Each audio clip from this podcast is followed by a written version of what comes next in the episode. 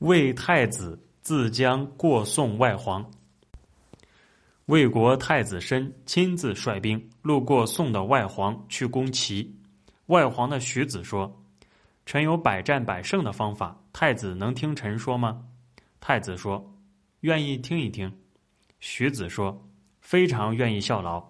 现在太子亲自率兵攻齐，大胜，吞并吕城，则富也不过拥有魏，而贵也不超过。”魏王，如果打不赢，就可能会永远失去魏，这就是臣的百战百胜的方法。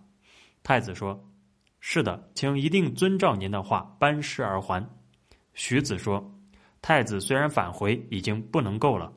那些想利用太子攻占来满足自己欲望的人很多，太子虽想班师，恐怕不能够了。”太子上车要回师，驾车人说。刚刚出师就回还，与战败一样，不如前进。于是遂行。